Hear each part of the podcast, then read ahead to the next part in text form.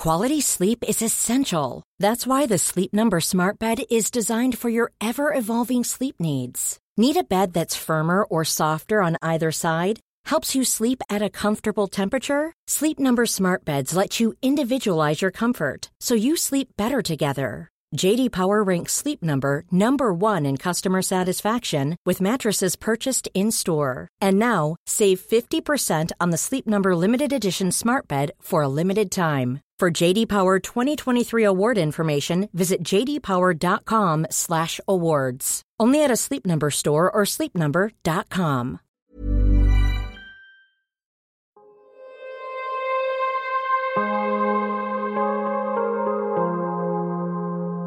Vores mentale sundhed er nedadgående, og det er til trods for, at vi aldrig har været rigere, aldrig har haft flere muligheder og aldrig har levet længere. Det skal vi selvfølgelig tale højt om, så vi kan blive klogere på, hvordan vi får det bedre. Podcasten her handler om, hvordan vi kan lykkes med at være gladest og friest muligt i det ene, ofte ret travle liv, vi har. Og den handler om, hvordan vi kan lykkes med at være både professionelt ambitiøse og passe på os selv på samme tid. Jeg taler med eksperter og privatpersoner om alt det, der fylder inde i os. Min erfaring er, at når vi taler højt om de ting, så opdager vi, at der er mange andre, der bøvler med de samme ting. Og jeg tror virkelig på, at vi kan lære af og inspirere hinanden ved at dele vores sårbarheder, erfaring og viden. Så velkommen til Vores Mentale Sundhed, en Mindcare Collective podcast. Jeg håber meget, at du vil lytte med, og at du følger med på min Mindcare Collective profil på Instagram, hvor jeg hver dag deler indhold til refleksion, motivation og inspiration. Jeg hedder Lea Helmand. Afsnittet i dag er med tidligere gruppeformand i SF, Jakob Mark. Nogle af jer har måske lagt mærke til hans bog Fartblind, som er den, vi tager udgangspunkt i i dag. Vi skal nemlig tale om Jakob Marks ret hæftige møde med stress, der næsten gjorde ham blind. Hans historie er både stærk og ærlig og sårbar, og virkelig vigtig i det samfund, vi lever i, og jeg glæder mig meget til at dele den mere i dag. Inden vi starter, så vil jeg som altid også lige nævne, at du helt gratis og nemt kan støtte podcasten og Mindcare Collective, og det gør du først og fremmest ved at dele, at du lytter med. Det betyder virkelig, virkelig meget. Og så er det altså også virkelig dejligt, hvis du rater podcasten og anmelder den og subscriber til den, hvis du kan lide, hvad du hører. Du kan selvfølgelig også donere et valgfrit beløb til podcasten. Det gør du via MobilePay nummeret 1555 03, som du også kan se i tekststykket under afsnittet. Det er alt sammen med til at støtte, at der kan blive ved med at komme nye afsnit. Tusind tak.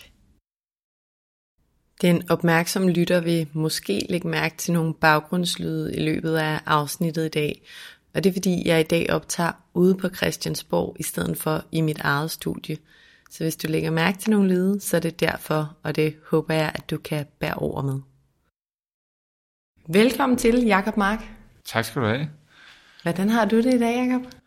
Jamen, øh, jeg er lidt smadret i kroppen, og det er ikke noget med hårdt politisk arbejde eller et travlt arbejdsliv at gøre. Øh, det er simpelthen fordi, at jeg i går slæbte på intet mindre end 118 frugttræer, som jeg købte på tilbud, fordi jeg gerne vil plante en frugtplantage.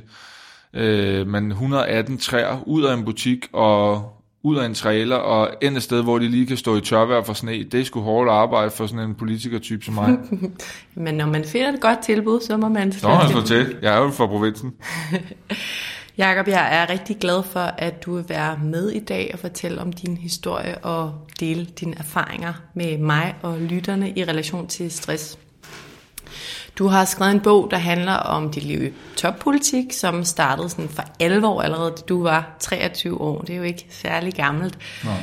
Din bog er en fortælling fra, at du er de her 23 år til du er cirka 30, hvor du blev næsten blind på grund af en øjensygdom, der simpelthen helt biologisk var forårsaget af stress. Og dem, der har læst eller hørt bogen, ved, at du har levet mange år, hvor du har været enormt ambitiøs, både i forhold til dit arbejde og i forhold til dit sociale liv, og langt hen ad vejen, også i forhold til alt omkring de to ting. Og i dag, der skal vi tale om, hvor, hvordan det egentlig kunne ende der, hvor det gjorde. Vi skal tale om, hvad du har lært af din historie. Vi skal tale om, hvordan du har det i dag, og om, hvad du mener, at du kunne eller burde have gjort anderledes, når du kigger tilbage på din sidste 10 års tid af dit liv. Er du klar på det? Mm-hmm. Dejligt. Inden vi kaster os ud i det, så vil jeg lige give en helt kort præsentation af dig. Du hedder som nævnt Jakob Mark. Du er 31 år. Så er du forlovet med en anden politiker, nemlig Christine Hansen, som er socialdemokratisk borgmester i Holbæk Kommune. Mm-hmm. Og hun spiller også en vigtig rolle i din bog Fartblind. Du er, som beskrevet, jo forfatter af den her bog Fartblind, og så er du stadig, eller igen, aktiv i politik og medlem af SF, hvor du blandt andet er børne- og undervisningsordfører. Med de ord tænker jeg, at vi springer ud i det. Ja, så er man ja. allerede øh, sådan halvvejs forpustet. Jakob, du blev valgt ind i Folketinget som 23-årig, og det er jo ungt. Kan du ikke starte med at fortælle mig og lytterne lidt om, hvordan dit liv så ud dengang, da du var 23? Jo, det var i virkeligheden, tror jeg, som i hvert fald mange unge knægte fra provinsen lever deres liv, når de er 23 år gamle. Jeg boede sammen med en kammerat, der hed Mads, eller det hedder han stadig. Øh, jeg var til barndåb for hans øh, lille dreng i weekenden. Øh, han er også blevet ældre. Men dengang, der var vi bare øh, unge og gik i byen, og han var aktiv i de konservative, og jeg var aktiv i SF, for når vi ikke øh, lavede politik, så, øh, jeg tror begge to faktisk ved sabbatår, så, øh, ja, så var vi på Flanden, eller Café Flanagan, som det egentlig rigtig hedder, i Køge, hvor vi øh, brugte alle vores opsparingspenge på øh, øl og marcipanshots. Marcipanshots? Marcipanshots, det er blanding af Disaronno og kakao. Det smager virkelig godt, men det var rigtig dyrt, så vi brugte alt for mange penge på flanden. Øhm, og så havde øhm, jeg siddet i byrådet med Mads. Det var faktisk det, jeg lærte ham at kende i, ja, det var vel fem år, hvor at jeg var blevet valgt som 18-årig, da jeg gik i gymnasiet og havde lært, hvor fedt det var at lave politik. Først var jeg sådan helt rundt forvirret. Sådan, hvad fanden laver jeg byrådet, tænkte jeg. Og, øh, men så fandt jeg ud af, at man kunne ændre noget for folk. Sådan, jeg synes, der var for få busruter ud til gymnasiet. Det var meget nærliggende som gymnasieelev. Så lavede vi dobbelt så mange busruter. Jeg synes, det var tageligt, at unge mennesker skulle betale for at gå til psykolog, hvis de havde brug for det. Så gjorde vi det gratis som det første kommune i landet. Øh, jeg var imod den der folkeskolereform med lange skoledage, og man kværnede lærernes arbejdstid. Så lavede vi noget, øh, så lavede vi den første gode arbejdstidsaftale for lærere. Så jeg var sådan blevet helt hooked på politik. Hmm. Men det var ikke lige det, jeg tænkte, jeg skulle leve af, eller sådan det, jeg skulle bruge hele mit liv på. Men så skete der det, at øh, en socialdemokrat blev han, der var SF'er, Mathias Tesfaye, som også er en rigtig god fyr. Han lige pludselig øh, ikke længere vil være SF'er. Han var folketingskandidat for SF i Køge. Og så ringede han til mig midt om natten og sagde, Jakob, øh, vil du også være socialdemokrat? Og da jeg ikke er socialdemokrat, var jeg jo nødt til at sige, nej, jeg tror, jeg bliver i SF, øh, så længe jeg vil lave politik. Og så øh, tog jeg over efter ham, men jeg havde aldrig regnet med, at jeg skulle komme i Folketinget. Nej, som du jo gjorde ret tidligt. Ja, det må man sige. Det, det gjorde jo så ved det valg, der kom efter, hvor SF øh, fik et rigtig dårligt valg og gik tilbage til syv mandater, og hvor at, øh, jeg tordnede rundt og prøvede at komme i landsdækkende medier. Jeg var sikker på, at hvis jeg bare en gang lykkedes med at komme i et landsdækkende medie, så skulle det nok gå, men det lykkedes ikke. Og da valgaften ramte, der var jeg så også sikker på, at jeg ikke var blevet valgt. Og derfor var det også noget en overraskelse, da stemmetallene så tækkede ind.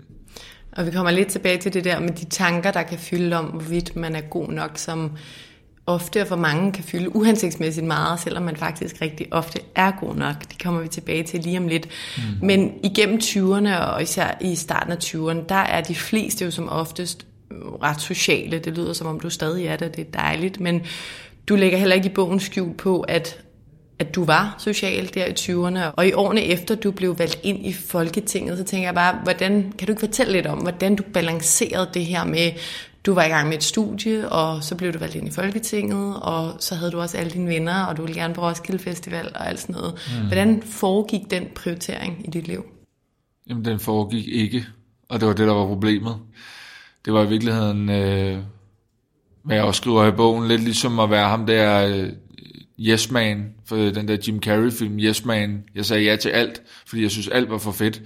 På arbejdet, så øh, var det jo for vildt at være blevet folketingsmedlem. Og jeg gjorde alt, hvad jeg kunne for at gøre det godt nok, for jeg følte mig ikke god nok, øh, hvad jeg tænker, vi kommer tilbage til. Så jeg, jeg arbejdede hele tiden. Men det gjorde så til gengæld, at øh, jeg også følte lidt et afsavn til mine venner, fordi jeg var, det sad meget dybt i mig, at jeg, bare fordi jeg var begyndt, i, eller begyndt at lave politik på den her måde, så måtte jeg ikke gå glip af min ungdom. Det tror jeg måske mange kender, det der med, at man så får et vigtigt arbejde, men man vil jo stadig gerne være en god nok ven. Så jeg sagde ja, stort, faktisk var det ofte mig, der sørgede for, at vi sås i den der vennegruppe, og vi, eller de der vennegrupper, og vi tog på festivaler, og vi tog til udlandet, og alle mulige ting lavede vi. Og jeg kan ikke tælle, hvor mange gange, at jeg har levet øh, en uge, hvor at jeg arbejdede fra tidlig morgen til sen aften, og så torsdag, fredag og lørdag, i hvert fald fredag og lørdag, så tog vi i byen, og så lå jeg med hamrende tømmermænd og halvvejs angst om søndagen. Min krop kunne ikke kende forskel, og så begyndte jeg at arbejde. Jeg kan heller ikke tælle, hvor mange gange jeg har siddet sammen med mine venner og været i gang med at være på vej i byen, hvor jeg kunne da godt lige tage et interview. Altså, jeg kan heller ikke tælle, hvor mange gange vi har siddet ude på Tejlholm i TV2-studierne, hvor min drenge har siddet ude foran og ventet på, at jeg blev færdig. Mm. Og det kan jo lyde helt vildt, men det er jo bare fordi, at med unge mennesker kommer med rigtig meget godt i politik, tror jeg. De kommer med nye idéer og nye måder at se verden på. Men de stopper jo ikke med at være unge. Mm. Jeg gjorde i hvert fald ikke. Det vil jeg heller ikke. Og vi kommer også lidt tilbage til det der med, fordi når jeg hører det her, så tænker jeg jo også, da jeg læste bogen, tænker jeg, hold det op. Altså, jeg mm. tror, at mange, der også lytter med nu, tænker, at det, det kan man da ikke klare det der. Så hvorfor er det, at du ikke tidligere finder ud af, at, at det her er for meget? Men det vil jeg vende tilbage til. Mm. Du nævner også i bogen det her eksempel, som jeg lige har lyst til at nævne med Roskilde Festival, hvor du er afsted med gutterne, og I sidder og spiller en eller anden øllej, og pludselig får du et opkald om, at øh, i overmorgen skal du stå og tale offentligt, tror jeg det er. Mm. Og jeg kan så godt sætte mig ind i at sidde der på Roskilde. Mm. Bortset fra, at for mig virker det virkelig langt væk at skulle sige, ved I hvad, jeg smutter, og øh, jeg, skal, jeg skal noget andet nu. Det må være nogle svære dilemmaer, du har stået i. Og en dårlig samvittighed ja, måske. det var på. ofte dårlig samvittighed om, og det var jo også svære dilemmaer, men i virkeligheden så var, men nu vil jeg ikke foregribe mine konklusioner, men jeg gjorde det jo til svære dilemmaer, fordi jeg insisterede på at skulle være alle steder på én gang, og fordi jeg fokuserede mere på, hvad jeg gik glip af ved at sige nej, end hvad jeg fik ved at sige ja og være rigtig til stede. Men ja, den dag på Roskilde, det var, det er også det, der ligesom åbningsscenen nærmest i, i bogen. Der sidder jeg og spiller Jumanji, kalder vi det, som er sådan et ølborgningsspil. Og når det hedder Jumanji, så er det fordi, at der er en gammel film, hvor at to unge øh, mennesker bliver hævet ind i et brætspil, og så kan de kun vinde det brætspil, hvis de enten... Altså, man kan, man kan komme ud af det brætspil på to måder. Enten vinder man, eller også dør man.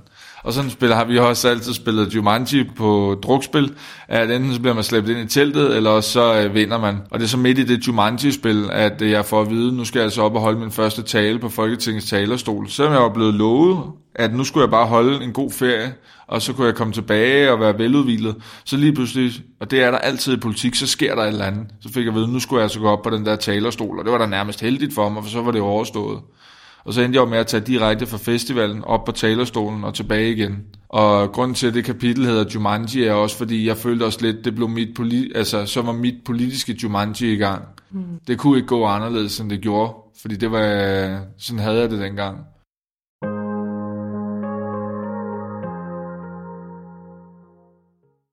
Jakob, du indikerer gennem bogen flere gange, at du bliver ramt af det, der hedder impostertanker. Jeg nævnte det også lige kort før, men du nævner ikke begrebet i bogen. Til gengæld nævner du det her med, at du rigtig ofte har den her tvivl om, hvorvidt du egentlig er god nok til det, du laver. Altså ofte frygter du faktisk, at folk snart vil finde ud af, at du ikke er så dygtig, som du udgiver dig for at være, hvilket mm. jo er indbegrebet af impostertanker, som rigtig, rigtig mange faktisk rammes af. Vi taler bare sjældent højt om det.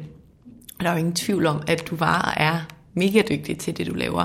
Kan du ikke fortælle lidt om, hvordan de her tanker fyldte hos dig? Altså, hvad fik de dig til at føle og, og gøre? Øhm, jeg kalder det hobbit-syndromet, fordi at jeg er ikke så godt, øh, jeg er ikke så meget til de der betegnelser og sådan noget, fordi jeg, så skal man jo også, hvis jeg skulle bruge sådan nogle rigtige betegnelser i min bog, så skulle jeg også have en eller anden form for belæg og sætte mig ind i, hvad er det præcis den betegnelse er, så det lader jeg andre om, men jeg kalder det Hobbit-syndromet, og det, hvorfor jeg vælger det, er dels fordi jeg elsker Ringenes Herre, og den der følelse af at være en lille hobbit, som øh, synes, at de i udgangspunktet er mindre end alle andre, altså da jeg stod på den talerstol direkte taget ud af Roskilde Festivalen første gang med spyttet, der er forsvundet fra min mund, fordi jeg er så nervøs, fordi jeg i udgangspunktet ikke så godt kan lide at holde tale for så mange mennesker, står jeg og kigger ned på Lars Lykke og Inger Støjberg og Johannes Schmidt og tænker, wow, hvad laver jeg her? Altså, jeg kan da aldrig blive lige så dygtig som dem. Og øhm, min akademiske praktikant, som jeg fik dengang, han gik på overgang over mig. Jeg gik på journaliststudiet, han gik på overgang over mig. Lige pludselig skulle jeg være hans chef. Jeg tænkte, det kan jeg da ikke. Altså det var bare sådan hele tiden det der med, jeg kan aldrig blive det, de forventer af mig. Den følelse satte så meget dybt i mig. Og hobitter, det er så dem, der føler sig meget små, ligesom jeg gjorde, og tænker, at det er i virkeligheden ikke dem, der skal spille en afgørende rolle i deres eventyr. Men grunden til, at jeg godt kan lide hobbit-syndromet, det er fordi, i hobitter er der også sådan en eventyrlyst. Og det beskriver imposter-syndromet ikke noget om. Øh, sådan en lyst, der gør, at man alligevel er den, der bringer ringen til Mordor. Altså, og, og uagtet, at jeg altid har følt mig, at lige om lidt så opdager de ikke, at jeg ikke er så god, som det ser ud til. Lige om lidt finder dem på Facebook ud af, at Jamen, jeg er ikke sådan et englebarn. Altså, det kan godt være, at øh, jeg er jo ikke et dårligt menneske, men jeg laver også fejl. Jeg, jeg husker, da jeg havde fået mit første rigtig gode valg, da det første slog op nærmest, det var den der alle skuffer over tid sang, fordi jeg var så bange for at skuffe folk. Øh, så det fylder meget i mit hoved. Øh, men omvendt så har jeg også den der lyst til at kaste ud i eventyr. Talte du højt om de her tanker til nogen? Nej, mm. og de er heller ikke væk. Og det tror jeg aldrig, de kommer. Øh, men jeg har fundet ud af, at når jeg taler højt om dem, så slår det øh, tankerne væk. Så det er sådan lidt effektivt. Det er derfor, at budskabet i bogen også er meget enkelt, det med følelser til for at blive brugt. At når jeg ligesom siger højt, åh, for eksempel så skulle jeg holde en reception for den der øh, forbandede bog, som jeg også har haft mange tanker om. Kan jeg overhovedet skrive en bog? Og hvordan vil folk tage imod den? Og hvad vil anmelderne sige? Vil den overhovedet blive solgt? Øh, og så skulle jeg holde en reception, og receptioner er det værste, jeg ved, fordi så skal der komme alle mulige mennesker, man kun kender halvvejs, og kommer de overhovedet, og hvor mange kommer der, altså alle forventer, der kommer jo enormt mange, fordi jeg er et kendt ansigt, og jeg tænker, hvem vil overhovedet komme? Og da jeg så øh, ender med at have den der reception, der har jeg jo booket et alt for lille lokale, fordi jeg ville hellere have, at det var for småt til alle de der mange mennesker, der kom. Øh, og der endte jeg så ligesom bare med at tage brøden af det ved at åbne med at sige, ja, jeg var bange for, at I ikke kom. Altså, det, hvor de der tanker stammer fra, det kan være, at du ved det, men øh, jeg har selv nogle bud selvfølgelig, men, men de ligger ligesom og lurer den der følelse af at være utilstrækkelig. Og det sjove er, at jeg ved godt, at jeg ikke er det. Altså, så der er jo også den anden side, at jeg ved godt, at jeg er enormt dygtig til de ting, jeg laver. Men jeg kan stadig have lyst til at arbejde mig selv have lige hjælp for at bevise, at jeg faktisk er det. Jeg ved i hvert fald, at der er rigtig, rigtig mange, der bliver ramt af dem, og man siger faktisk, at 70 procent af alle mennesker har dem nogle gange eller ofte, og der er også studier, der viser, at faktisk særligt intellektuelle folk mm. har impostertanker. Så du er i hvert fald ikke ene om det, og jeg er jo kæmpe fortaler om, at vi taler højt om tingene, for så bliver alt jo meget mere normaliseret. Jeg stopper lige et kort øjeblik bare for at fortælle, at der ligger et helt afsnit dedikeret til imposter-syndromet, og altså det her fænomen om, at mange af os faktisk går og frygter, at vi vil blive afsløret i ikke at være gode nok. Det er afsnit 44 med ekspert på emnet Anne Skødt. Men lad os vende tilbage til Jakob. Der går jo øh, syv år fra du bliver valgt ind i Folketinget, imens du i øvrigt samtidig tager din øh, bachelor i journalistik til, at du næsten bliver blind af stress. Mm. Hvornår i løbet af de her år tænker du, det går måske lidt for hurtigt? Altså er der noget i løbet af de her år, der indikerer for dig, at du reelt bør passe på dig selv? Jeg tænker ikke, det går for hurtigt. Jeg tænker, det går for langsomt. Så det er slet ikke en tanke for mig, det der med, det her det går for stærkt. Fordi de stresssymptomer, jeg blev ramt af, var jo først, altså for det første følte jeg mig jo lidt som en hobbit. Og når man så føler sig som en hobbit, og at man skal bevise sit værd, så er det første, man får lyst til, det er at arbejde mere. Og da jeg så arbejdede mere, og det begyndte at gå rigtig godt, så var der jo, det var jo sådan ligesom selvforstærkende, fordi at da jeg så fik et enormt godt valg, så allerede ved næste valg, så tidoblede jeg mit stemmetal. Så jeg fik 23.000 stemmer i stedet for 3.000 stemmer. Men jeg kiggede jo ned på de der 23.000 stemmer, som jeg i øvrigt for, er gammel vane for tatoveret, fordi jeg synes, det er så specielt at få stemmer.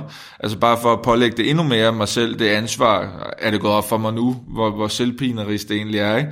Kigger ned på de 23.000 stemmer og tænker, det kan jeg aldrig leve op til, så må jeg da arbejde endnu hårdere.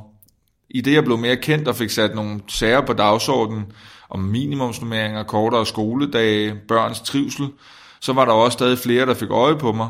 Og så var der også flere, der skrev, jamen hvad med dem, der ikke har noget sted at bo? Og hvad med dem, der vokser op med et handicap, der ikke får hjælp?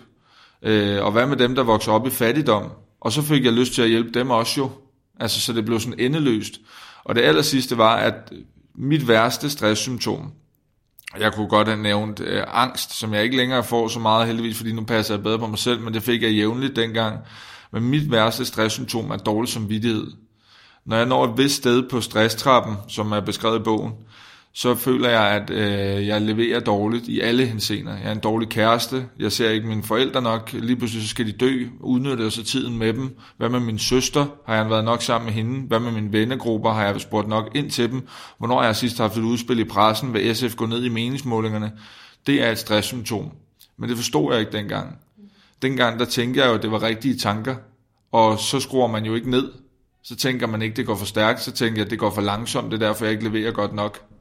Men hvad når du fortæller også noget om, at du har besvær med at sove, og de her angstanfald om søndagen, som du også nævner her i samtalen. Var der ikke noget der, der fik dig til at tænke, det er nok ikke super sundt? Jo, men jeg tænkte nok ikke det der med, at det var farten, eller jeg skulle skrue ned. Ja, men jeg tænkte nok ikke særlig meget, fordi for mig var det ikke en mulighed at stoppe, fordi jeg ville ikke acceptere, at øh, SF, der dengang lå rigtig dårlige målinger, ne, skulle ligesom dø på min vagt. Og jeg vil ikke acceptere, at nu hvor jeg havde brugt så mange kræfter på at gøre det godt, øh, og øh, at, at det så ikke skulle ende godt, det kunne være slet ikke en mulighed for mig. Og så skete der også det, at da jeg, begynd, da jeg får de der angstanfald, det faktisk ligger meget parallelt med, at jeg begynder at slå igennem. Så man kan sige, da det går dårligt, der har jeg det egentlig godt. Og da det går godt, der har jeg arbejdet så meget og slidt så meget, at jeg begynder at få det dårligt. Mm. Så jeg blev ved med at sige til mig selv, jeg kan ikke have det, det kan da ikke gå godt, og at jeg så har det dårligt, det vil jeg simpelthen ikke acceptere. Det ligger også et kæmpe ansvar på individet, ikke? Altså det er meget omkring stress i samfundet i dag, det der med, at selvfølgelig har virksomheder og samfundet, som jeg ser det, et kæmpe ansvar i at håndtere stress og blive meget bedre til at dele med det proaktivt, men mm. som det er nu, og formentlig også delvist i fremtiden, så pålægges der jo et stort ansvar på individet selv mm. til at sige stop, og det kan være virkelig svært, når man er på vej et godt sted hen. Mm. Ja, men det,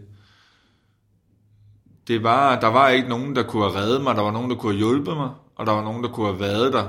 Mit bedste råd til dem, der har folk med stress til på, det er ligesom bare at være der, men i sidste ende, så var jeg bare ikke særlig god til at sige nej. Og i sidste ende, så vidste jeg ikke, jeg troede ikke, at stress kunne komme, når det gik godt. Altså det ville jeg ligesom bare ikke acceptere, at nu var jeg begyndt at få kanonvalg, og jeg fik minimumsnummeringer igennem, og jeg havde en dejlig kæreste, og jeg havde gode venner. Hvad var det egentlig, jeg var så ked af? Hvad var det, at min krop reagerede så voldsomt på? Ikke? Og det oplever jeg i hvert fald, at der er mange andre, der heller ikke helt forstår det der med, at det er jo spændende, siger folk. Jamen, det er, ja, der er så mange ting, jeg gerne vil. Ja, det er meget muligt, men din krop har brug for pause, ikke? Jo. Og det taler jo lige ind i uh, grundparadokset og den essentielle grundsten for podcasten her, for Mindcare Collective, som er det her med, at vi har aldrig levet længere, og vi har aldrig haft flere muligheder, og mm. vi har mm. aldrig været rigere, og alligevel er vores mentale sundhed nedadgående. Mm. Og det skal vi selvfølgelig tale højt om.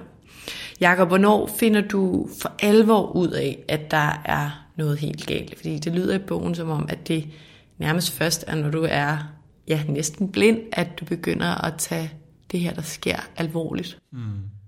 Det der om det andet der med, at vi aldrig har flere muligheder og mere frihed. Altså jeg tror, Søren Kierkegaard var en af de første til at beskrive angst, og han sagde jo, at når med frihed kommer angst, fordi at så har man lige pludselig også frihed til at fejle.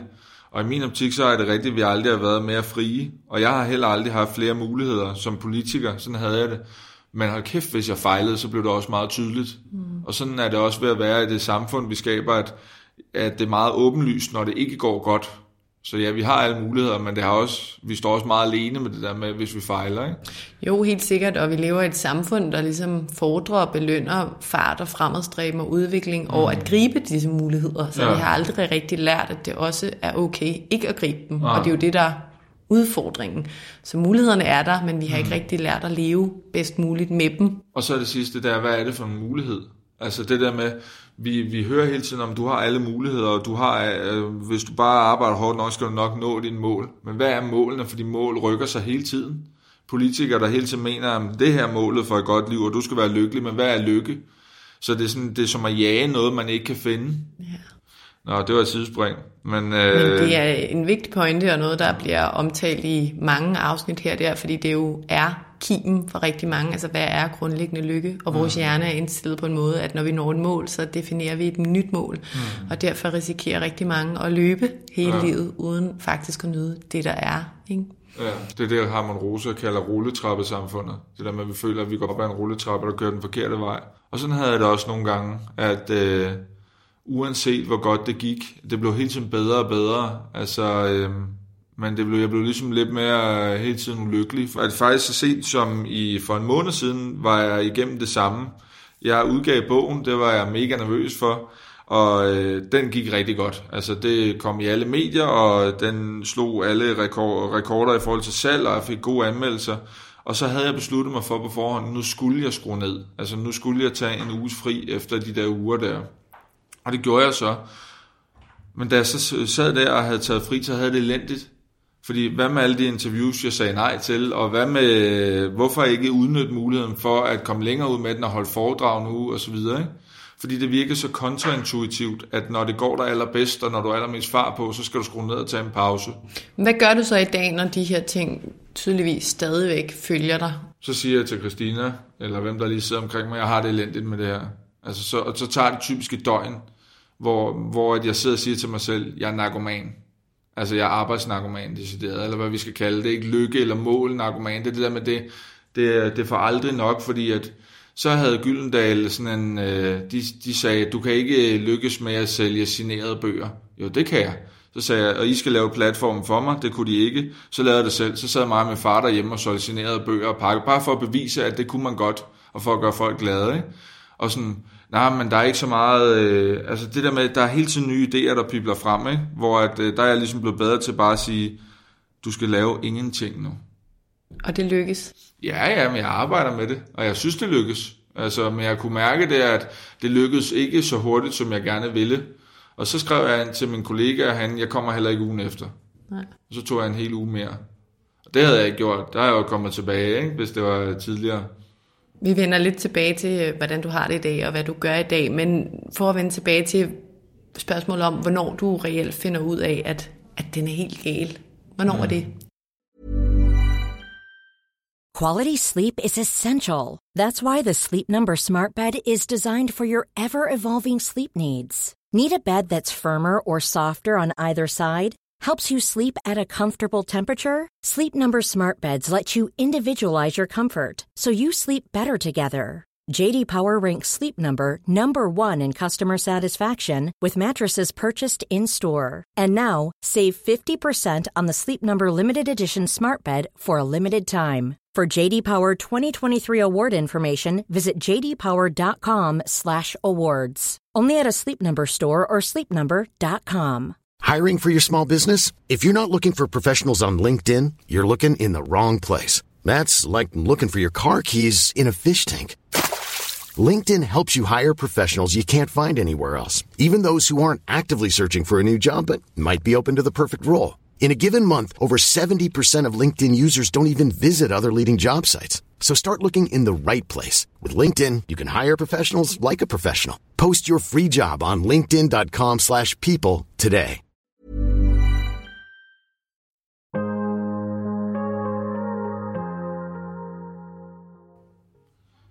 Det finder jeg jo nok først ud af, da jeg bliver rask igen, hvor galt det var. Jeg vidste jo godt, det var galt, da jeg mister synet. Der blev jeg jo bange for, at synet aldrig skulle komme igen, og jeg skulle leve et liv, liv med dårligt syn.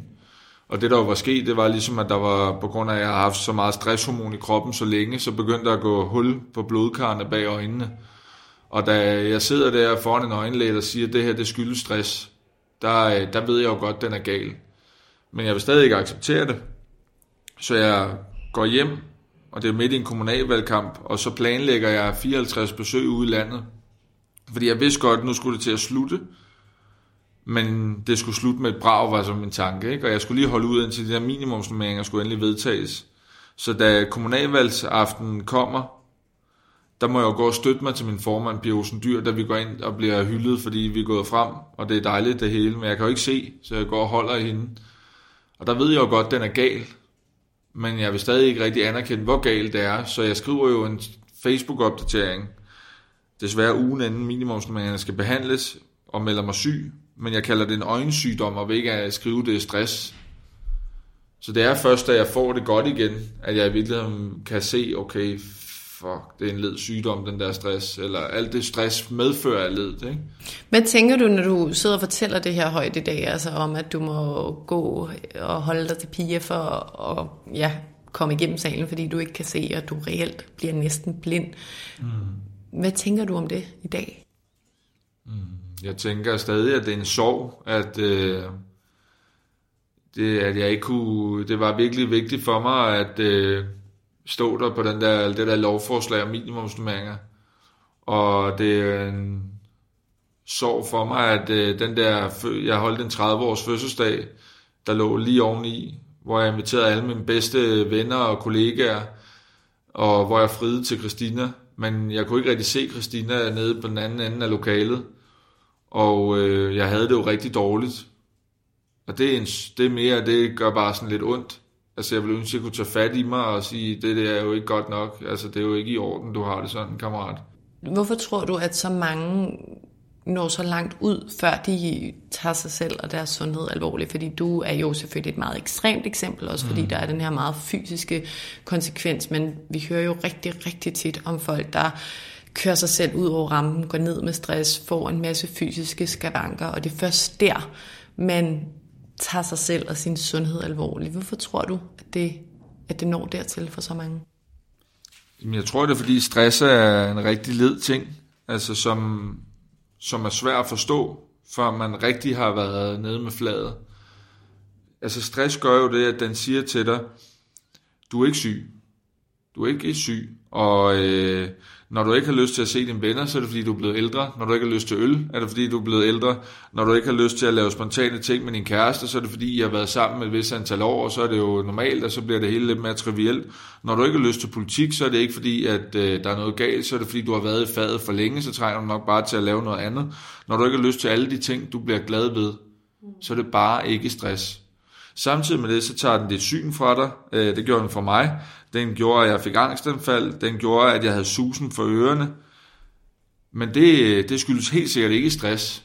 Altså, det er det, der er led ved den sygdom.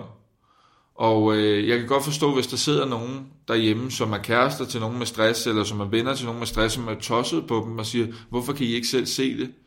Men hvis jeg skal give et, kan give et budskab med, så er det bare simpelthen, det kan man ikke. Altså det er virkelig svært, når man er midt i det og aldrig har haft stress før, at se, hvor dårligt man selv har det. Hvad skal der så til, for at man kan se det? Fordi du siger, at du faktisk først fandt ud af, hvor galt det var, da du blev rask igen. Og øh, best case, tænker jeg, at vi får øh, nogle borgere, der, der lærer at kende de her tegn og tage det alvorligt meget tidligere, men samtidig lyver den her sygdom, som du siger. Mm. Så hvad skal man gøre? Jamen, jeg synes jo, Altså det jeg har prøvet, det var at øh, skrive den her bog. Fordi jeg vil ikke skrive en bog med 10 gode råd. Øh, og jeg vil heller ikke skrive, jeg er politiker, så jeg kan heller ikke skrive ind om statistikker, for den bruger vi jo ikke. Og øh, så, så nej, så det jeg havde lyst til, det var bare at vise, hvordan stress ser ud. Øh, sådan som man måske kunne forstå den lidt bedre. Og i stedet for det alle mulige andre øh, eksempler, man bruger med Torkild, der har været ramt af stress efter 10 år i kontorfaget eller en eller anden, så, bare helt hudløst ærligt sige, det er sådan her, man kan have det, når man er stresset. Og det er pisse nederen. Men tilbage til, hvad man kan gøre, hvis Jamen, man... jeg tror på, at den bedste, det bedste værn og middel mod stress, det er det, der øh, min terapeut kalder awareness, og jeg er mod de der engelske ting, ikke? Men, men det der, det er ligesom altid det, jeg vender tilbage til. Du kan ikke, du kan kun gøre noget ved det her, hvis du forstår, det er der.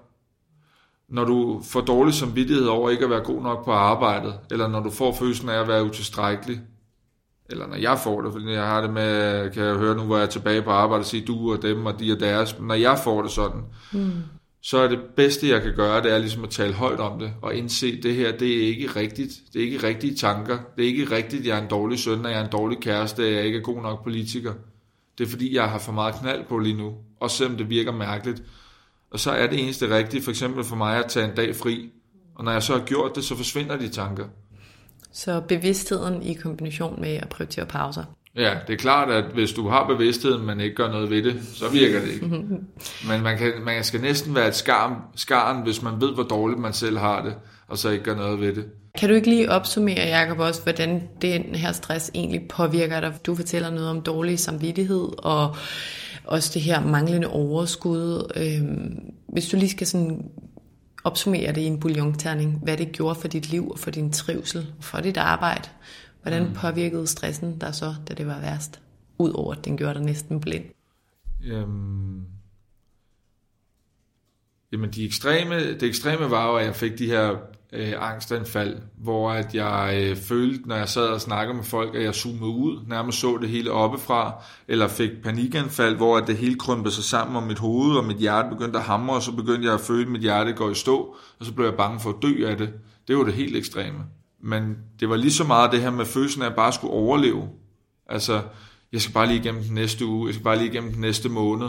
Det går jo godt. Den der konference, jeg skal tage lidt nederen, den tale, jeg skal holde, åh, det er lidt uoverskueligt. Jeg kan ikke lige overskue at være sammen med vennerne, men jeg er nødt til at være der, fordi jeg har ikke set dem længe. Mm. Altid bare overleve. Det er i virkeligheden.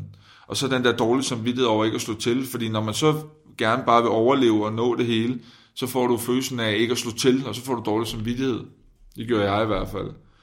Øhm, og det værste ved at være syg med stress, det er følelsen af, at jeg aldrig var til stede. Når jeg sad hos min mor, tænkte jeg på, at jeg ikke så min far nok. Når jeg sad hos min far, tænkte jeg på, at jeg skal også lave det udspil for SF. Når jeg sad sammen med vennerne, så tænkte jeg på, åh, jeg er også så træt, jeg trænger til at sove. Så det bedste ved at være rest, det er faktisk at kunne sidde i et helt almindeligt rum og bare være der. Og apropos langsigtet lykke og glæde, er der jo mange studier, der efterhånden peger på, at en af de essentielle ting ved det, eller måder, hvorpå man, man bliver det, er ved at være og evne at være til stede i nuet og faktisk nyde det.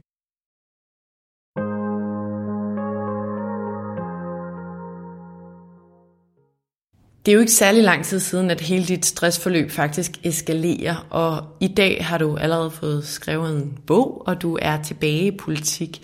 Kan du ikke fortælle lidt om perioden fra, at du finder ud af, at det her er alvorligt, eller du i hvert fald bliver tvunget til at tage det alvorligt, og så til i dag. Jeg ved, du havde nogle måneder, hvor du stoppede helt med at arbejde, men kan du ikke fortælle lidt om, om den periode? Hvor lang var den, og ja, hvad lavede du i den periode, og hvad skulle der til, for at du fik det bedre? Hmm. Det er så svært, det der med, hvad der skal til for at få det bedre. Altså først og fremmest, så tror jeg bare, at jeg havde brug for fuldstændig ro. Og da jeg ligesom melder mig syg, der er jeg helt slukket ind i, og kan slet ikke, øh, det er så angstprovokerende med mig syg. Jeg har så dårligt samvittighed over for alle de kollegaer, jeg ligesom bare har ladt i stikken.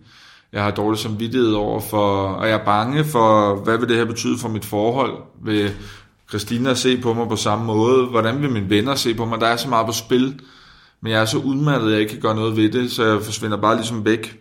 Og så bryder jeg heldigvis rigtig meget sammen og græder øh, foran øh, en professionel terapeut øh, i sådan noget gruppehalløj. Og det gør ligesom, at jeg sådan, efter at have grædt på den der måde, bare kan slappe helt af. Så falder jeg bare sammen, ikke? Og så sover jeg en måned, føler jeg. Sover og ser Antikduellen. Jeg ser 13 sæsoner af Antikduellen på ingen tid.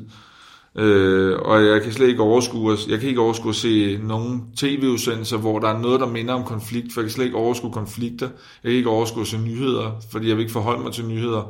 På en eller anden måde, så er alle nyheder lidt mit arbejde jo. Det er det, der er lidt mærkeligt på mit fag. Jeg kan ikke engang overskue at se reality, for jeg kan ikke overskue, når de skændtes. Så jeg vil bare se antikduellen. Og da jeg så sovet den der måned og set antikduellen, så blev jeg totalt restløs. Og øh, jeg får utrolig dårligt som vidt over at være derhjemme, for så syg var jeg jo slet ikke. Altså, jeg havde det jo egentlig meget bedre, end jeg troede, og hvem var det, jeg prøvede at narre, og det der med øjnene, var det ikke også blevet lidt bedre, og stress er jo sådan, man kan jo ikke bevise, at man er syg på en eller anden måde, vel? Altså, så jeg blev ved med at sige til mig selv, men så dårligt har jeg det da heller ikke. Så fik jeg dårligt som vidtighed over at være derhjemme. Og så begyndte jeg at oprette virksomheder. Jeg tror, jeg oprettede to virksomheder, fandt på tre apps, begyndte at skrive på to bøger, øh, lærte at spille klaver, indtil jeg bare brød sammen igen. Så sov jeg en måned, og så øh, lige pludselig begyndte jeg at tænke, jeg skal da også finde ud af, hvad der skal ske med mig. Jeg kan da ikke bare ligge herhjemme. Så fik jeg dårligt samvittighed igen over at være syg.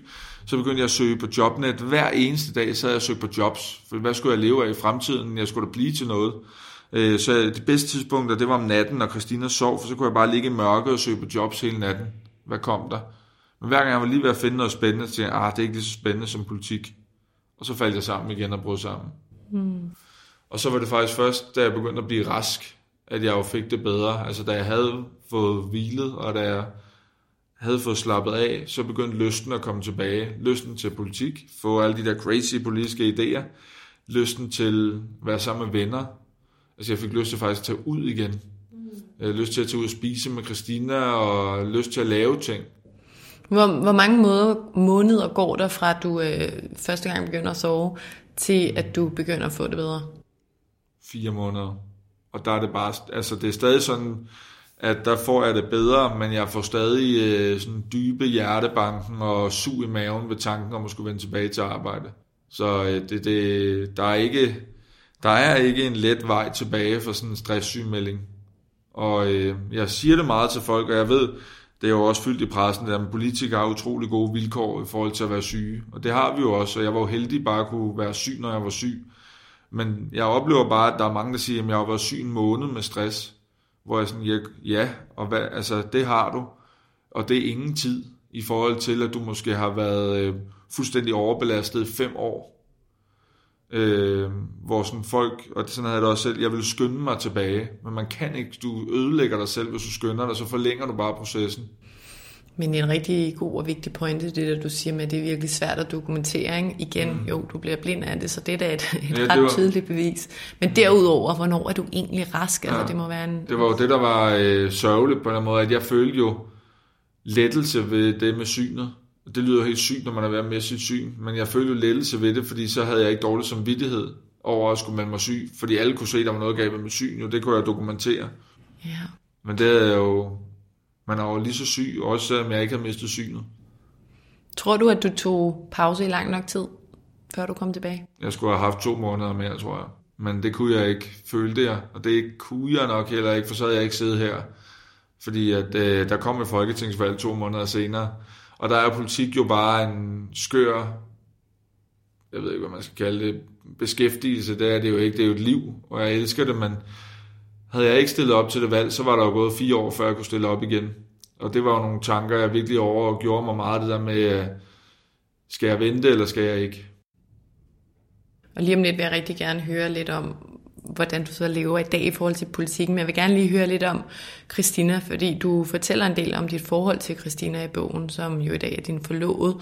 Hvor vigtig er hendes rolle egentlig i dit stressforløb? Altså, hvad tror du ville have været anderledes, hvis hun ikke havde været din kæreste, mens det her begyndte at gå galt?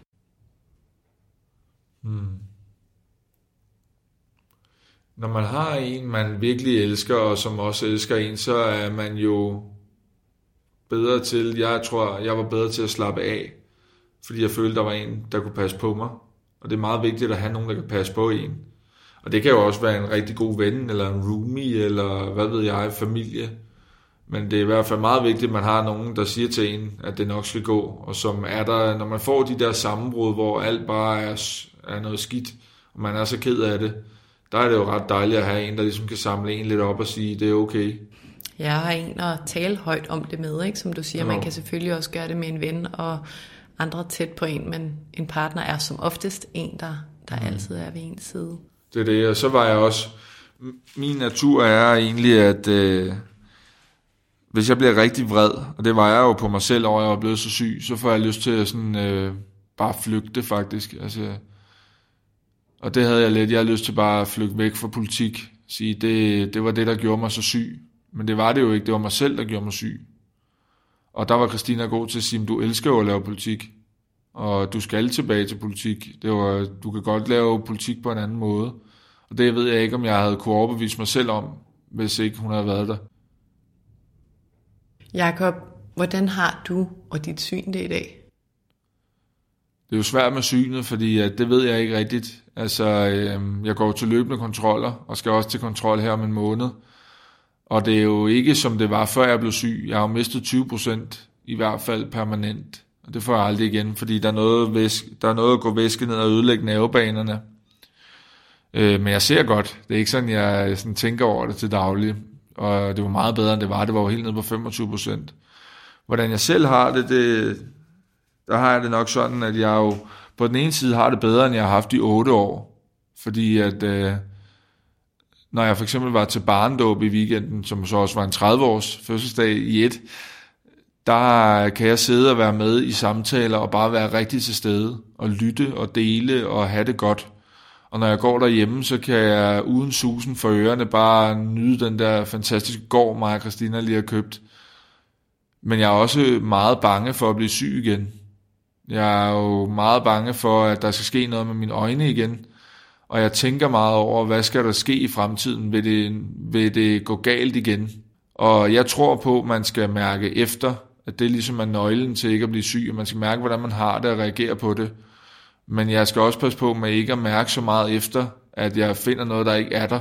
Så det er ligesom balancen. Jeg har jo lige haft udgivet den bog, og der kan man sige, der sad jeg, der var jeg mere på medier end nogen anden dansker i den periode. Og der havde jeg det ikke fuldstændig smadret efterfølgende. Der var jeg egentlig okay, og da jeg tog på ferie.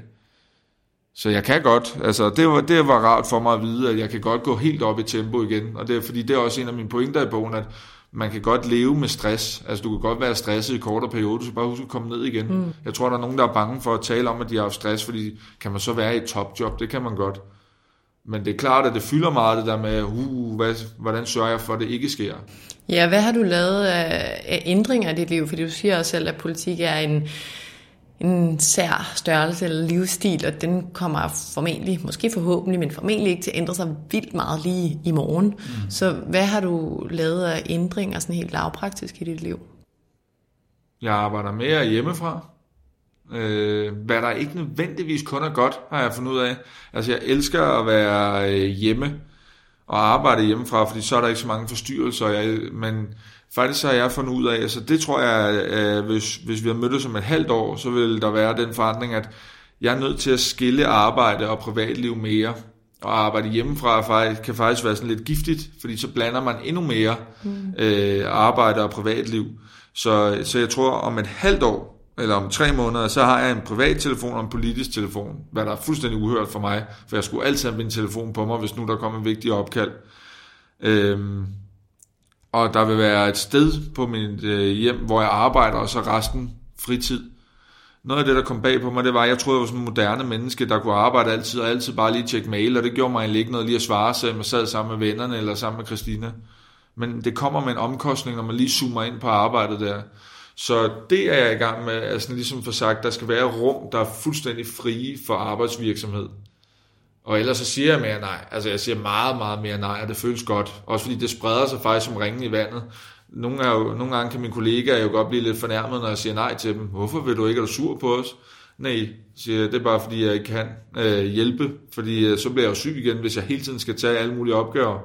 Og hvordan forholder dine kollegaer altså til det, og i øvrigt til udgivelsen af din bog? Hvad har, hvad har deres kommentarer været? Jamen, de er jo desværre, de får jo dårlig samvittighed. Det får mine venner også. Og det synes jeg ikke rigtig, der er grund til, fordi jo, det ville da have været fantastisk, hvis de havde været øh, omvandrende psykoterapeuter, øh, og så kunne jeg se på mig, at jeg havde det skidt, og så hjulpet mig. Men det kunne de jo ikke, fordi jeg snød jo alle, inklusive mig selv. Det er jo det, stress gør. Mm. Så de har desværre fået dårlig samvittighed, og det har været det eneste, der var lidt træls ved bogen, det er at så læse dem, jeg elsker mest, og tænker, åh, vi skulle også have gjort mere, når du havde det så skidt. Det tror jeg bare ikke, det var svært for dem. Mm. Men ellers så synes jeg jo også, at det har bidraget til også i SF, at folk siger mere nej, og passer bedre på sig selv, og der er også... Øh, nogen, hvor de siger, altså der er ufattelig mange, der har skrevet til mig og sagt, nu har jeg fået taget samtale med min partner, eller nu har jeg faktisk sagt op, eller nu har jeg meldt mig syg. Og det er også lidt den reaktion, der har været i min nærmeste omgangskredse.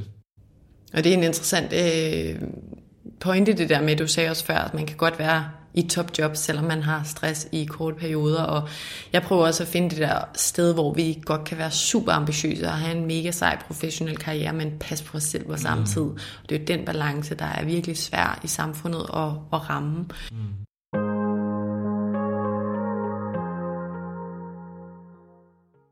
Når du kigger tilbage på dine sidste 7-10 år, hvad vil du så ønske, at du havde vidst eller gjort anderledes? Helt lavpraktisk, så tror jeg... Ej, det er det så drønkedeligt at starte med at sige helt lavpraktisk. Men jeg kan ikke tælle, hvor mange gange jeg har siddet sammen med nogen, jeg elsker, og så er der tjekket en mail ind, jeg skulle svare på. Eller også så har TV2 News skrevet, kan du lige hoppe på på en Skype-forbindelse og være med i et interview? Og det kunne jeg jo, for man kan altid være med på en Skype-forbindelse. Jeg har så mange gange glædet mig til ting, være tid med dem, jeg elsker, og så har jeg alligevel følt et behov for at tage den der telefon op af lommen. En gang i to timer kunne jeg bare lige lade den ligge. Mm. Øh, og jeg vil ønske, at jeg kunne sige til mig selv dengang, at sige, du bliver meget mindre syg, og måske bliver du ikke syg, hvis du faktisk giver dig de rum, hvor der ikke er arbejde den værste gang, og det, er jo, det lyder jo, hvordan kan det være den værste, fordi selvfølgelig har der været værre gang, men jeg husker en gang, hvor at jeg sad ude på stadion til en landsholdskamp sammen med min drenge. Vi havde alle sammen landsholdstøj på, og så blev der halvleg, der hvor man skal købe pølser og fadøl, og så hævde jeg min computer frem, fordi der var lige nogle mails, jeg skulle svare på. For fanden da? Altså, der er der, verden var jo ikke gået under af, at jeg ikke har svaret på de mails. Og sådan var jeg i den periode. Det, jeg skulle nå det hele, hele tiden. Så som du startede med at sige, det jeg sagde, hvordan prioriterede du ting, så sagde du, du prioriterede ikke, så Nej. du vil ønske, at du havde prioriteret bedre. Jeg vil ønske, at jeg havde prioriteret. Ja. Og at øh, grunden til, at jeg ikke kunne opdage det, det var jo fordi, det jo gik. Det gik jo godt, og så kan det ikke være skidt, tænkte jeg. Det næste sidste spørgsmål, Jakob, er, at jeg gerne vil høre lidt om, hvad du har lært af dit forløb, at pårørende, venner og kollegaer til folk, der bliver syge med stress, skal gøre eller bør gøre. Du har fortalt lidt om det. Du fortæller i bogen om et eksempel om, hvor der er rigtig mange sms'er, der tigger ind, efter du er blevet sygemeldt med, med rigtig søde hilsner, blandt andet. Men der er også sms'er og mails, der måske har gode intentioner, men som faktisk har en negativ påvirkning på dig i den periode, hvor du har det dårligt. Kan du ikke lige fortælle lidt om, hvorfor det var, og i forlængelse deraf, hvad du vil anbefale til venner og kollegaer til en, der har stress? Mm. I det hele taget tror jeg, at vi vil gøre os selv en tjeneste ved ikke at tage andre folks problemer på os. Vi kan ikke løse folks problemer. Og med det mener jeg, at mit bedste råd er at bare være der. Altså, jeg har tendens til, når dem jeg elsker allermest får problemer, så vil jeg løse deres problemer. Jeg vil nærmest tage dem og få dem til at forsvinde for dem, for jeg elsker dem så meget. Men det kan man ikke. Folk skal ligesom løse deres egne problemer. Så det er den ene ting. Det, er sådan, det nytter ikke noget med alle de der gode råd. Og uagtet hvor ondt det gør at se man elsker sidde der og have det skidt, så hjælper det ikke at have læst tre bøger og komme med 17 forslag til, hvordan man bekæmper stress. Det, der hjælper, det er at kramme personen, når vedkommende har brug for et kram. Sidde ved siden af personen, når personen måske lukker sig helt ind i sig selv, og bare fortælle personen, at man er der. Og nogle af de sms'er, bare for at eksemplificere det, der triggede mig, det var jo sms'er, der egentlig var søde og velmente om, skal vi gå en tur i morgen, og vi skal også ud og have noget luft, og jeg vil rigtig gerne se dig, og sådan. Fordi det lå der en forventning, og det sidste, man har brug for, er forventninger, fordi man har dårlig samvittighed nok i forvejen over, man ligger derhjemme. Den, der ønsker allermest at blive rest, det er jo den, der er syg. Så de bedste sms'er, det var dem, der bare skrev, jeg er så ked af, at du er blevet syg, og du skal bare vide, at jeg tænker på dig. Men hvad med efterfølgende i forhold til kollegaer? Altså, du skriver også det her med, at vi har lavet et samfund, hvor vi øh, pålægger opgaver på hinanden, og, og ikke er særlig gode til at sige nej. Og jeg tænkte også over det i forhold til, da vi øh, planlagde den her podcast, jeg fulgte op på dig på en mail, du ikke havde svaret på, og jeg tog mig selv i at tænke, oh nej, det er jo måske dårlig stil, fordi hvis du har for meget at se til, og Altså, hvor ligger ansvaret egentlig? Er det på dig, eller er det også på folk omkring dig? Jamen, først og fremmest ligger det på mig, og det er derfor, og det skal så også finde en balance, jeg er blevet så dårlig til det med mails, fordi nu har jeg jo ligesom, før i tiden, der svarede jeg altid på mails lynhurtigt. Når der kom en ind, så nu skulle den svares på, for jeg skulle styr på det, og min kalender skulle hele tiden være i 0, eller min mail skulle hele tiden være i 0. Hvor nu er jeg nærmest bonget ud i den anden og sige, jamen jeg, jeg arbejder de timer om dagen, der jeg skal, øh, for at det giver, altså der er også plads til alt det andet, at lave fede udspil og komme i pressen, men også være et privat menneske. Altså, så, og så glemmer jeg nogle gange at svare på mail, ikke? og det går nok. Det gjorde det jo også øh, med dig, kan man sige, hvor der havde verden nærmest faldet sammen dengang. Så jeg synes ikke, det, jeg synes i udgangspunktet ikke, det er omverdens ansvar, at jeg ikke kan finde ud af at sige nej. Men, for der er et men, man, når man er tætte kollegaer, så har man jo også et ansvar for hinanden. Og der mener jeg godt, man kan gøre det lettere for den, der kommer tilbage og skal tage de nejer. Med små hints. For eksempel forleden, der havde jeg en aftale med en god politisk kollega, som også har lidt dårligt svært ved at sige nej. Og han havde glemt vores aftale. Og så kunne man, jeg kunne ligesom mærke på afstand, nu har han skabt sig plads til den aftale, vi havde, selvom han egentlig ikke havde tid til den eller overskud til den. Og så skrev jeg til ham, altså, det er okay, vi ikke ses i den uge, vi gør det bare om to uger. Og skrev, ej, mener du det? Og det, han skulle have skrevet fra starten, det er, jeg har simpelthen glemt det, og det må du virkelig undskylde, jeg vil rigtig gerne se dig, så lad os gøre det om to uger. Ikke? Og så kan man jo godt gøre det lettere som kollega ved at give plads og rum og forståelse. Jeg tror, der ligger rigtig meget i at skabe en virksomhedskultur, hvor det både bliver talt om, men også at man handler derefter. Og det er jo der udfordringen er, når man er i high performance miljøer, hvor tingene går rigtig hurtigt. Jamen, jeg er helt enig, og jeg, og jeg som chef også, altså, man skal også som chef sørge for, at der ikke ligger for mange opgaver, og man kommer stille og roligt i gang. Det, så det er slet ikke sådan, at man skal stå alene med det. Jeg tror bare, at når man... Det, der i hvert fald ramte mig, det var, at jeg kom jo tilbage med følelsen af dårlig samvittighed over at have været væk. Altså, i mit hoved kunne jeg næsten bilde mig ind, at jeg var på syv måneders ferie. Og at nu skulle jeg bare vise dem, at det var fandme dejligt, de havde hjulpet mig ved at tage over i syv måneder. Og det kan en chef ikke gardere sig imod. Han kan godt sige, du skal ikke arbejde mere end 20 timer om ugen, men hvis jeg bare insisterer på at arbejde, fordi jeg er dårlig som vidtighed, så er jeg godt det galt alligevel. Så vi skal helt sikkert blive bedre til at tale om det. Kollegaer og chefer skal hjælpe, men i sidste ende så er man nødt til at sige til sig selv, det er okay at være syg, når man er syg. Hvad har været din allerstørste læring på din rejse? Ja, det ved jeg ikke nu. Jeg tror, det er for tidligt at konkludere. Fordi at bare det, jeg giver interviews med dig, og, eller laver den her podcast med dig, så lærer jeg jo lidt. Og jeg føler, at jeg er lige midt i en storm stadig. Men den her gang, der øh, er forskellen fra den storm, jeg var i, før jeg blev syg, at jeg stod ude over reglingen og kastede op, og tænkte, hvornår vi vil land. Hvor lige nu er jeg ude på sådan et øh, ildert hav, øh, hvor alt bevæger sig, men solen står højt på himlen, og det er fandme dejligt at sejle. Øh, men jeg synes, det er lidt for tidligt at konkludere, hvad der er den store læring. Men det her med at adskille, altså sørge for, at der er rum, hvor jeg er reelt bare til stede, og i, uden arbejde og uden politiske tanker, og det er okay, det er vigtigt for mig. Og så har det været, så har det været en læring for mig, det der med, at man, at du kan fjerne dårlige tanker ved at sætte ord på dem. Altså, jeg føler ikke, jeg er god nok, tanken, der kan opstå i en. Hvis du faktisk siger det højt, så den person, du ikke føler, du gør det godt nok overfor, kan så sige, det passer jo ikke, det er jo bare noget i dit hoved. Og det føles faktisk rart at få det at vide at dem, man er bange for ikke at gøre det nok overfor. Og det kobler lidt til sidste spørgsmål, som jeg altid stiller, som er, hvis du skal dele to eller tre reminders eller råd baseret på din historie, og i forhold til det, vi taler om i dag, noget du enten vil nævne på, øh, for første gang eller gentage, hvad, hvad vil du så give med til lytterne? Jeg vil give det med, at som jeg ikke selv forstod, at når man bliver stresset til et vist niveau, så kan man lige pludselig begynde at have den der dårlige samvittighed over at være utilstrækkelig.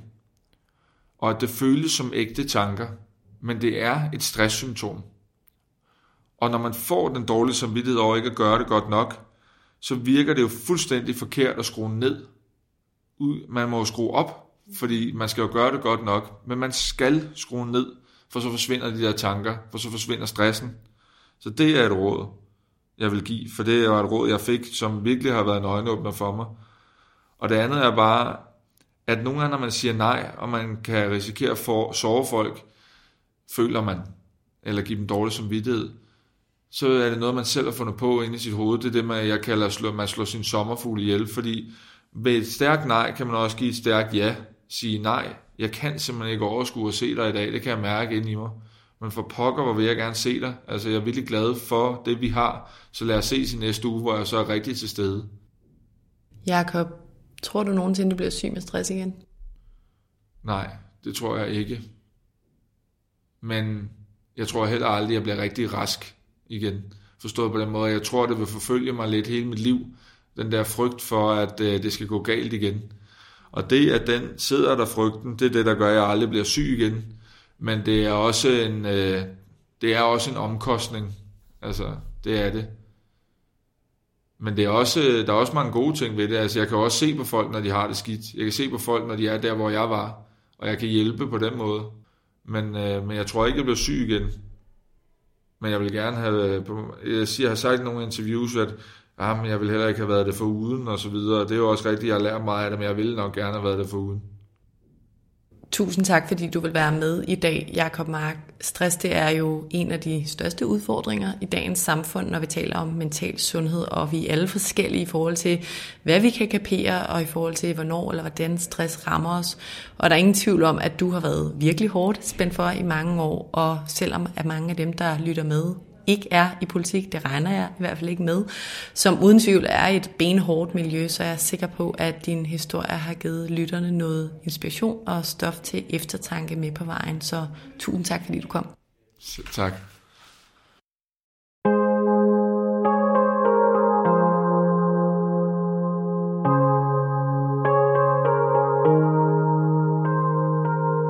Jakob havde jo virkelig mange vigtige pointer i dag, og jeg synes, at han så fint sætter ord på de ting, der særligt er vanskelige ved stress.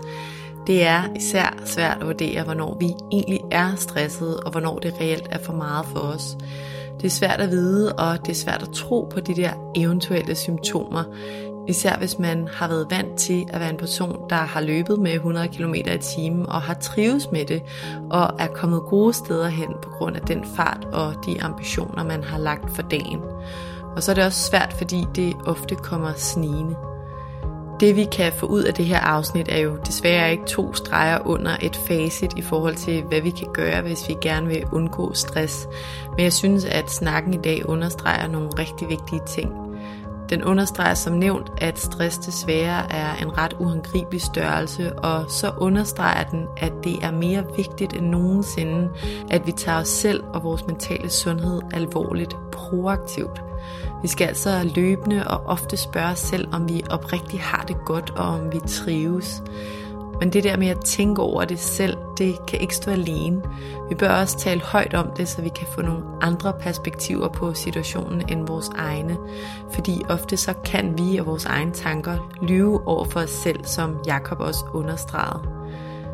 Derudover fremhævede snakken også vigtigheden af, at vi taler højt om historier som Jakobs, det er så vigtigt, at vi får meget mere viden og bevidsthed om, hvad stress er, hvordan det kan se ud og om, hvor indgribende det faktisk er.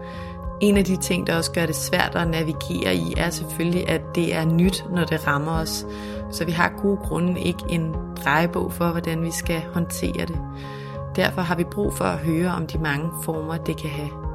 Jeg håber meget, at afsnittet i dag har givet dig nogle reminder med på vejen, som du kan bruge. Og så en lille note om næste uges afsnit.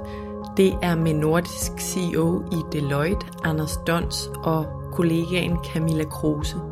Jeg taler med de to om, hvordan vi baseret på deres erfaring fra toppen af en high performance virksomhed, kan lykkes med at være professionelt ambitiøse og passe på os selv på samme tid. Hvordan kan professionelle ambitioner, high performance og det, at vi passer på vores mentale sundhed, gå hånd i hånd? Det taler jeg med de to om, og jeg glæder mig meget til at dele afsnittet med jer, for det er sådan et vigtigt emne i det samfund, vi lever i.